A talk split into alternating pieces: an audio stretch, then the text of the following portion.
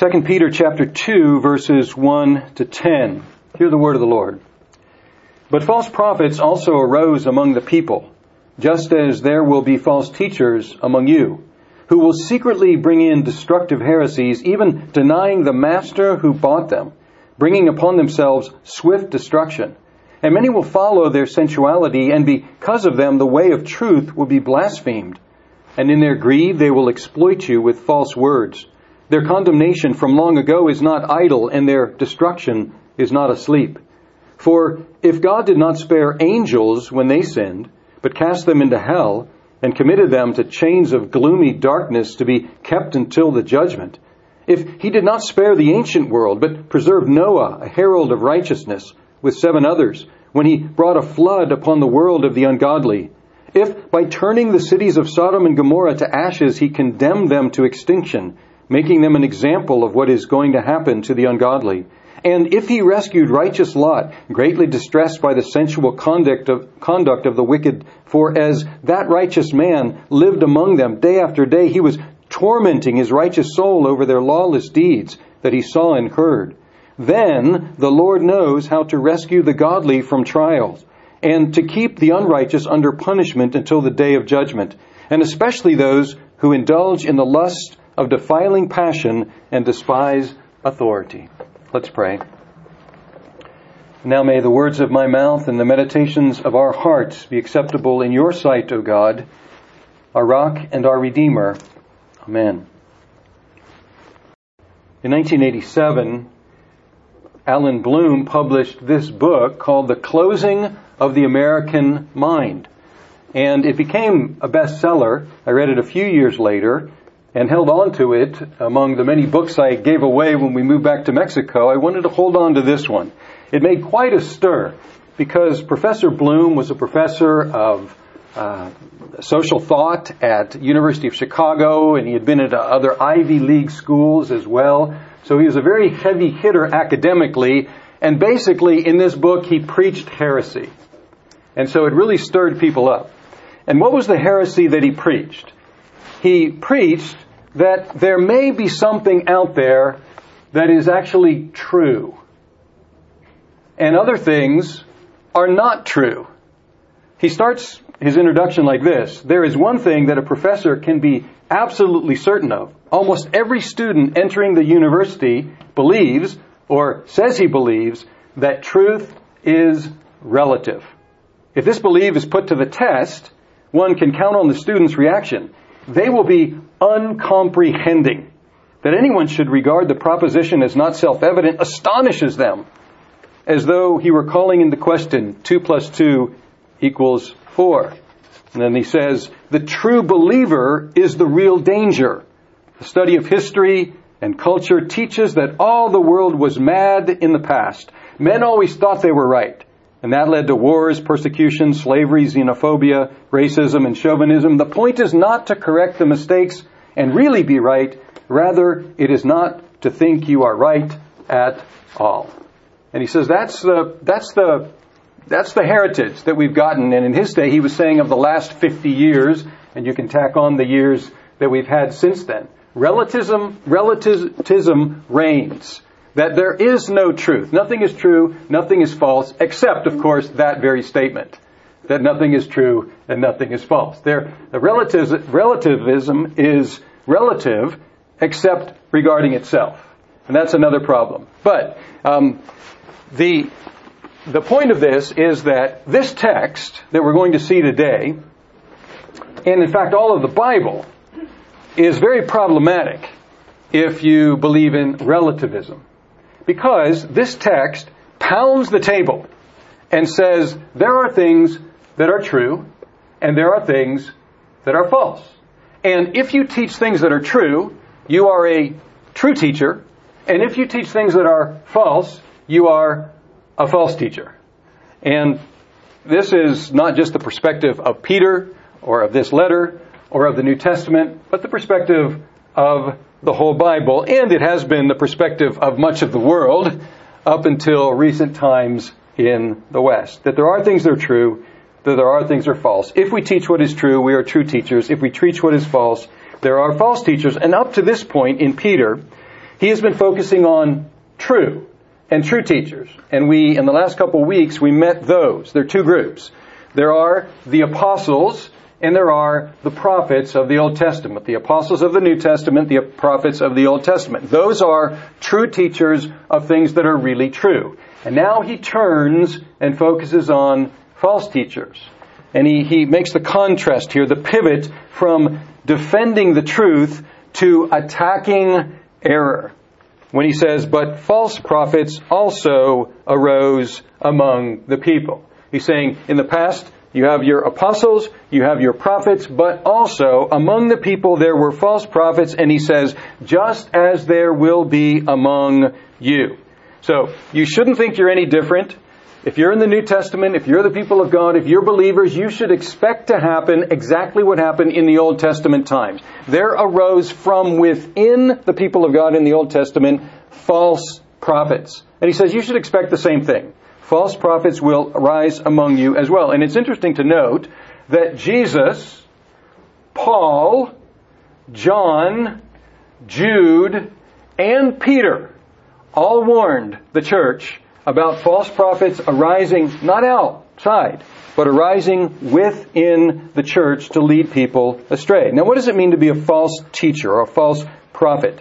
It may be that they're false in their pretension to be a teacher or to be a prophet. Like they're really not a prophet, they're really not a teacher, but they're pretending to be. But in addition to that, they teach error, they teach falsehood. And he talks about the errors they introduce here. Just as there will be false teachers among you who will secretly bring in destructive heresies, even denying the master who bought them, bringing upon themselves swift destruction.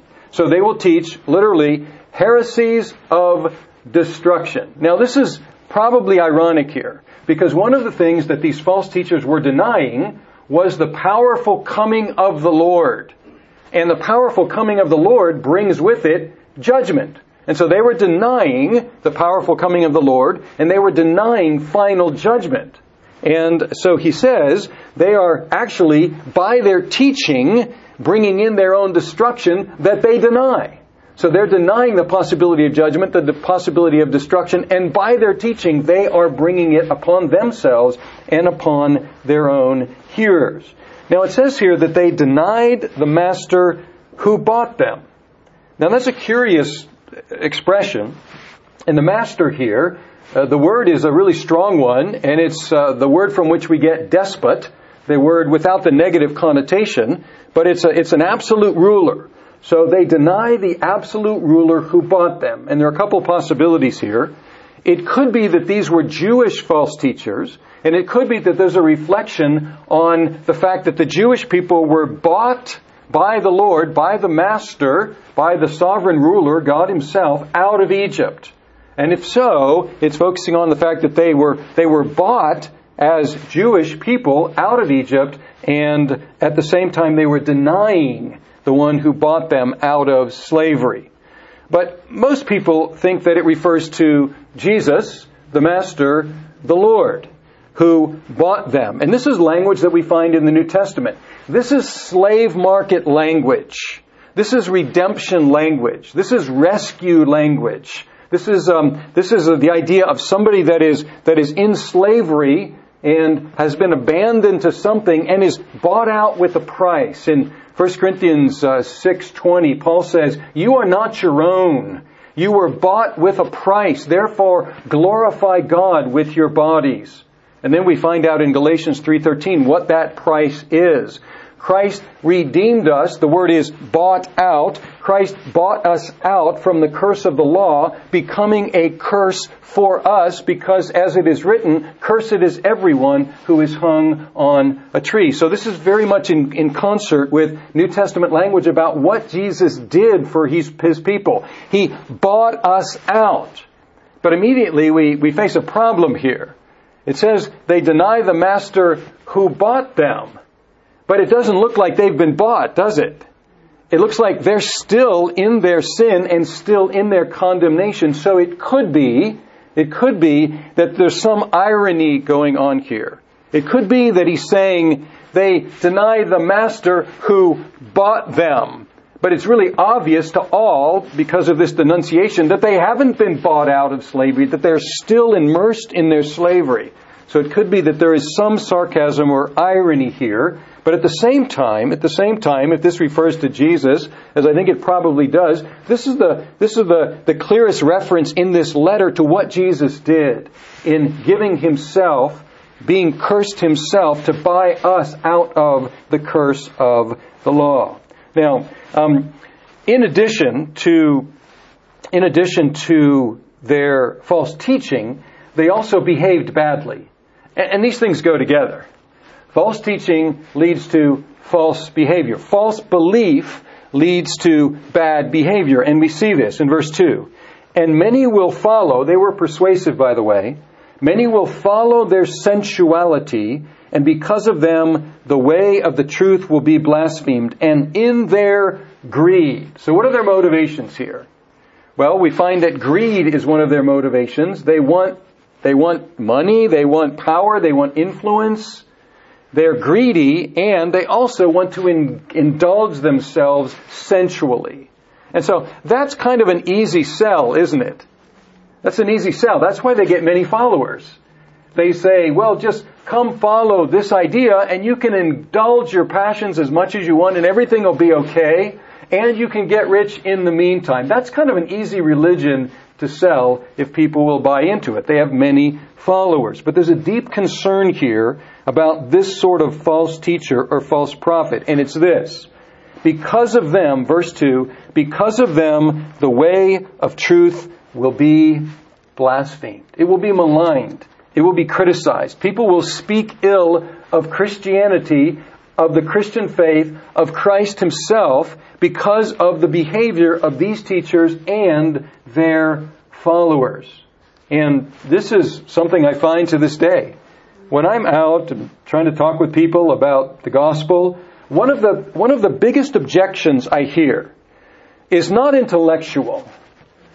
In our, in our society here, perhaps maybe in a university setting, it might be more intellectual problems with the gospel. Most people I meet don't have intellectual problems with the gospel. They have moral objections, not to the gospel, but to Christians, and especially to Christian pastors.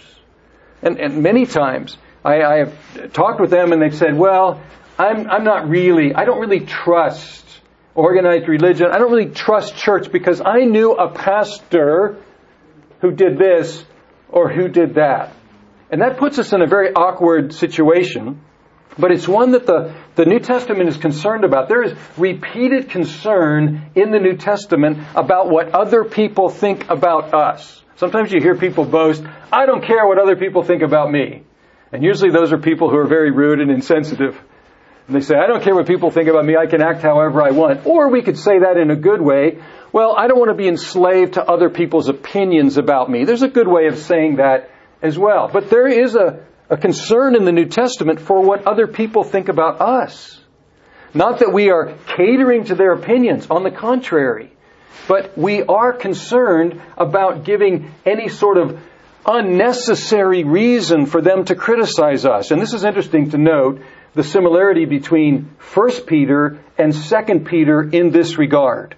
1 Peter, he's hammering away at the need to have good conduct and good conscience. For example, uh, 1 Peter chapter 3 verse 16, having a good conscience so that when you are slandered, those who revile your good behavior in Christ Jesus may be put to shame. Or back in chapter 2 verse 12 of 1 Peter, keep your conduct among the Gentiles honorable so that when they speak against you as evildoers, they may see your good deeds and glorify God on the day of visitation. Verse 15.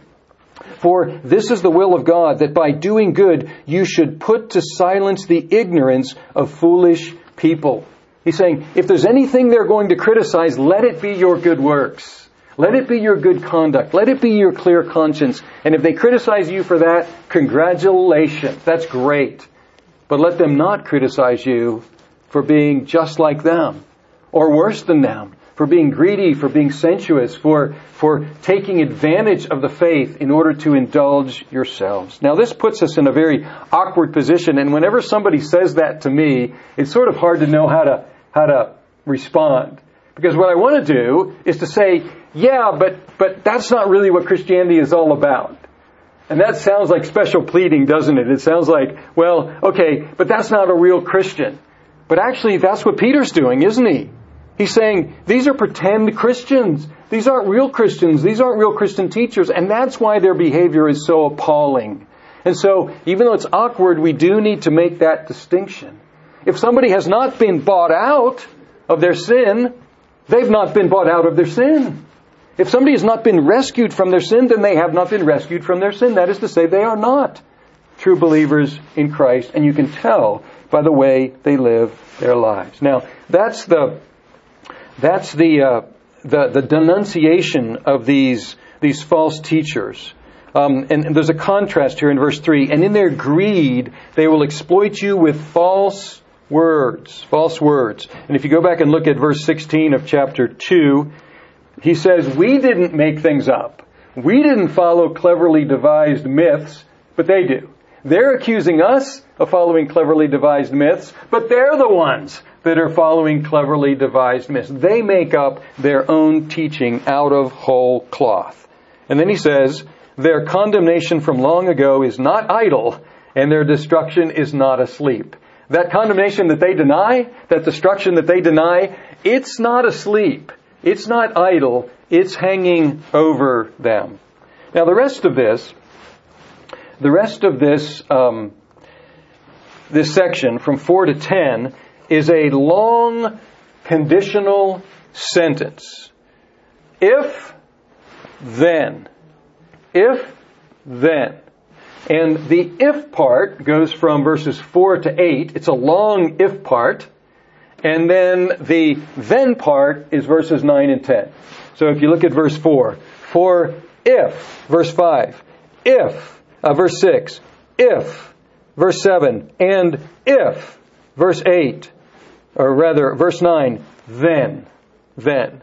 And this if, this if section, has three examples of judgment on sinners in the Old Testament, particularly in the, the book of Genesis, three examples. And it has two examples of rescue, of rescue of believers. So three examples of judgment, two examples of rescue. And then it concludes with the then part.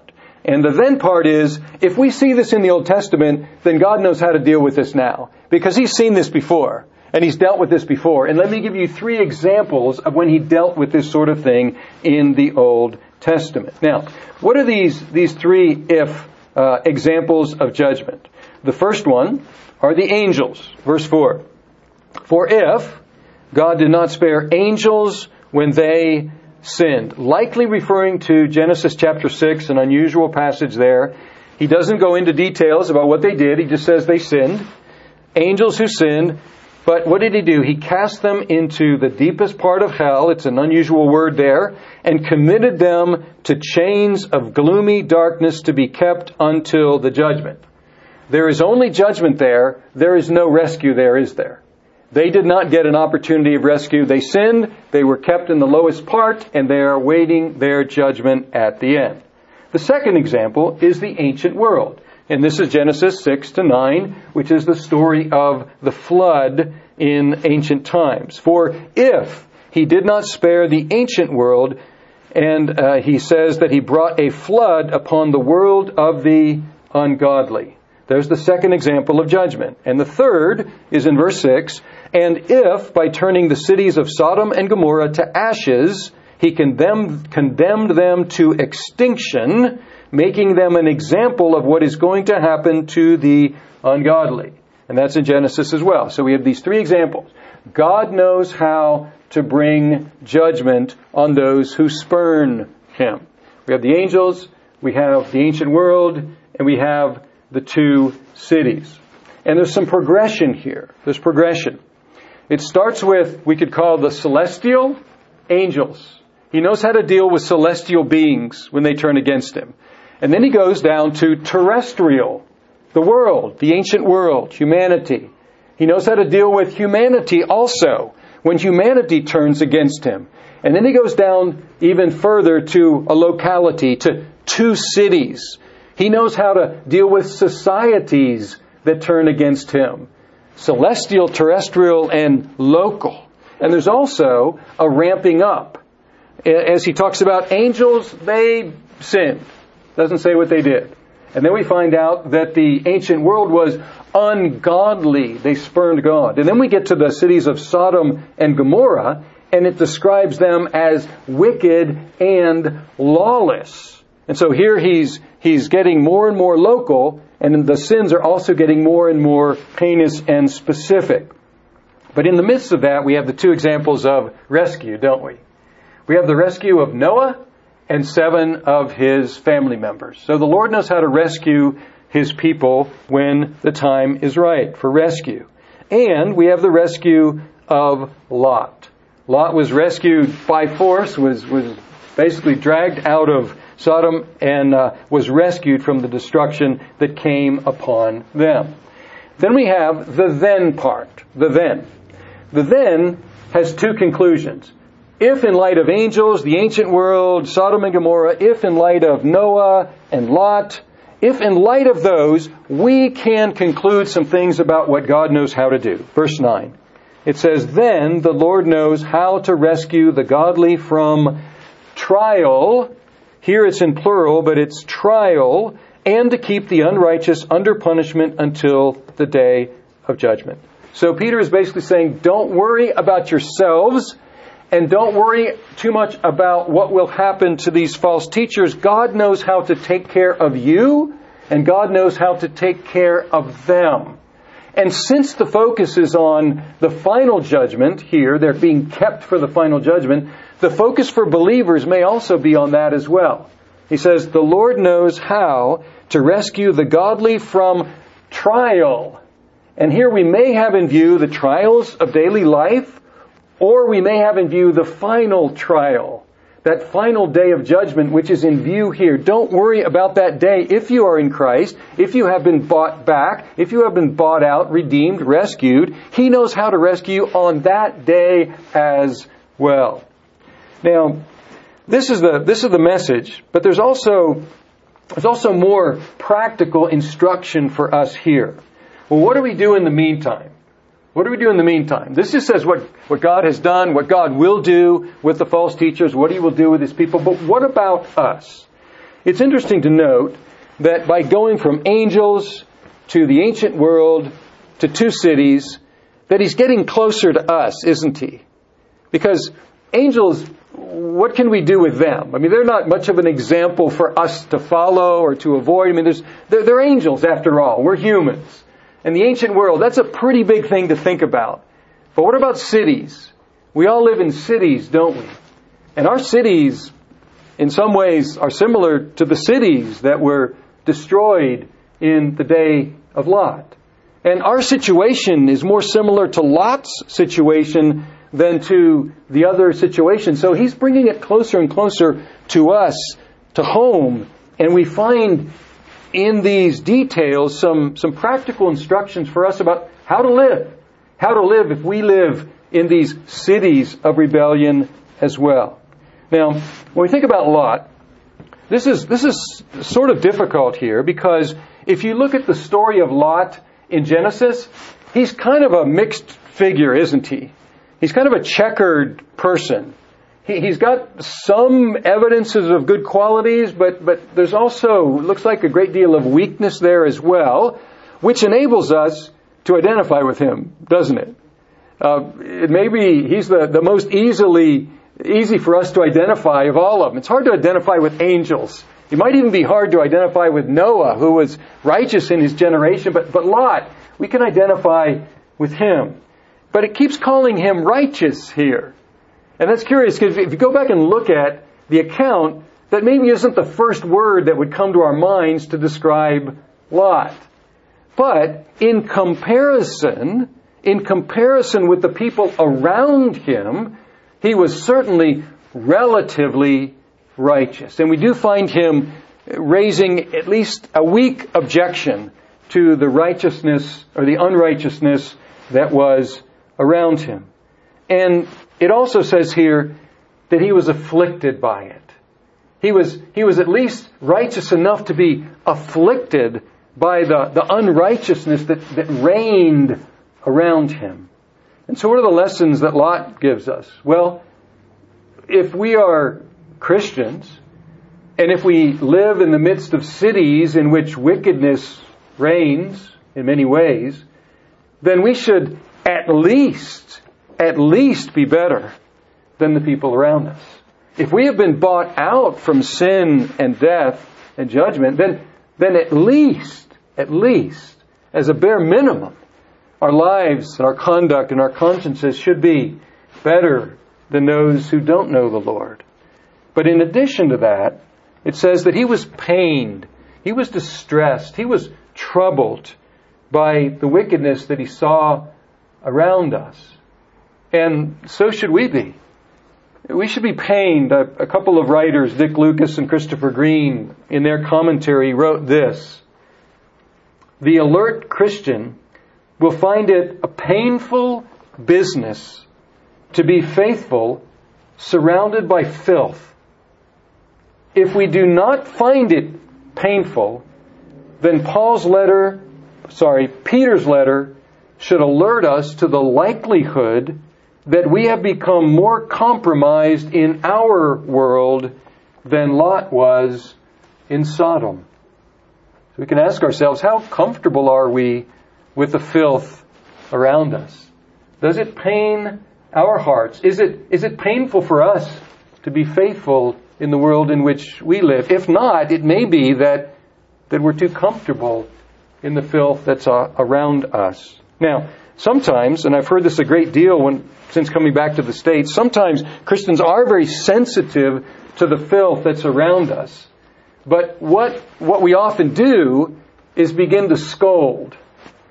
To scold and to condemn and say, wow, the world's really terrible. It's really bad out there. Those, those people are really bad. And when we speak like that, the subtext of that is, and we're much better, of course. But you see, we need to be careful with that. Because if we look at this, this filth that's around us, we need to remember that we were once part of that filth. That, that God rescued us.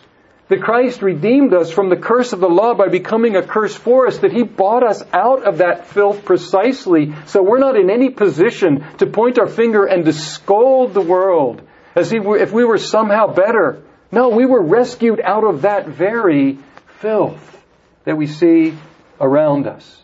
Well, what's a better response than scolding? Well, here's where Noah comes in. Noah, interestingly, is called a herald or a preacher of righteousness in verse 5. We don't get that from the Genesis account, but we can easily imagine. Um, Noah, what are you building there? Oh, it's, it's an, an ark. An ark? For what?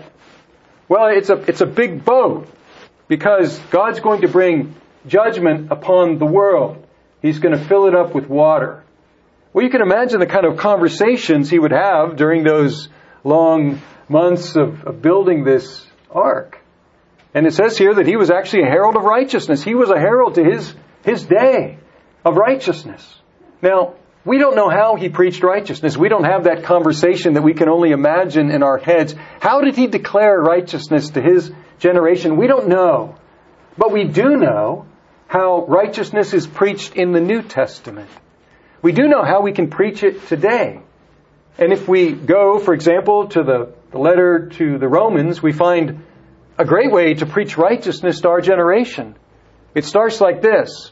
Righteousness is God's requirement of all human beings. All human beings are required to be righteous before God, and if they are not, the wrath of God is revealed against all unrighteousness of men. Romans chapter 1. And then we find that there is no one righteous, that no one meets those righteous requirements. And so we go to chapter 3 and we find there is no one righteous, no, not one. So righteousness is required, but righteousness is not fulfilled in our lives. And then we get toward the end of chapter 3 and we find that righteousness is not only what God requires of, it, of us, but is the gift He gives to us in Christ Jesus. For now, for now, a righteousness from God has been revealed apart from the law through faith in Jesus Christ. That righteousness that God requires that we could not fulfill, now we find that He gives it to us as a gift.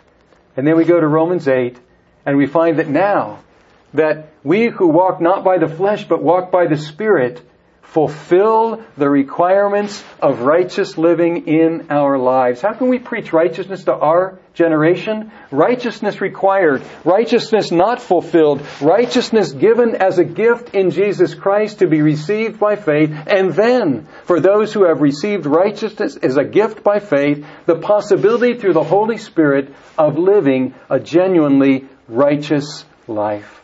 You see, that's the message that we've been entrusted with in our generation. So as we look around, as we're pained by what we see, we remember from where we came. We remember that Christ redeemed us from just that. And we have this amazing privilege of being heralds of this righteousness that God gives to all who will but believe in His Son.